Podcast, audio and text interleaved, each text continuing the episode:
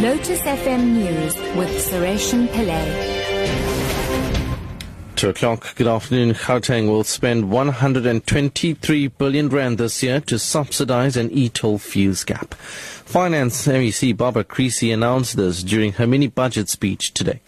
The new e-toll dispensation resulted in fees being cut by 50%, a cap on fees and discounts on outstanding fees. Deputy President Cyril Ramaphosa had said for the deal to work, Gauteng and the government had to fill a gap of up to 700 million rand. The MEC says government will fund 50% of the shortfall on the project.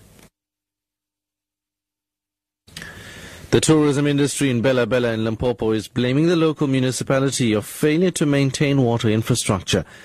The industry says it's affecting them and the local economy negatively as tourists are cancelling their bookings due to the water shortage. Amanda Moko of the Bela-Bela Tourism and Information Centre says leaking water pipes are not fixed and the quality of water is poor.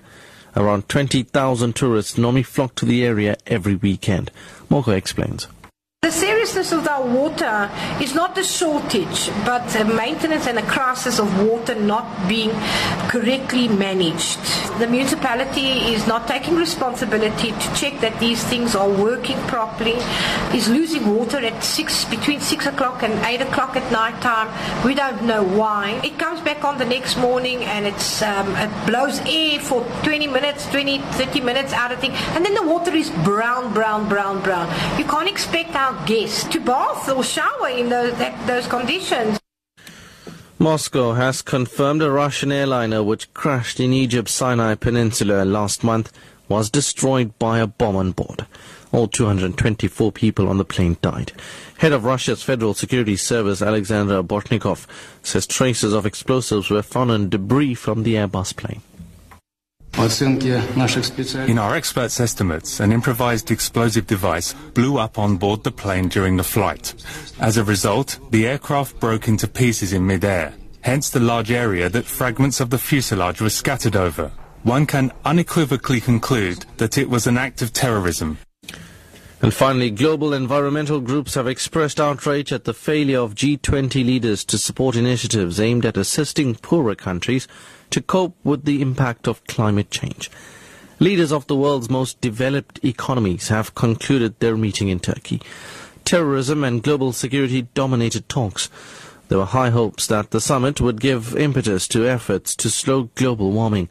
Samantha Smith is the leader of the Global Climate and Energy Initiative at the World Wildlife Fund. So we're pretty disappointed. Uh, the G20 could have done two things, and it could have done them immediately. And the first thing is it could have put more climate finance on the table for developing countries so they can adapt to climate change and cut emissions. The second thing is there are many countries in the G20 who are currently subsidizing fossil fuels for hundreds of billions of dollars. They could have agreed to a firm, time bound plan to phase out those subsidies. They could use the money for something better, like helping their national poor, building schools and hospitals. We're disappointed with.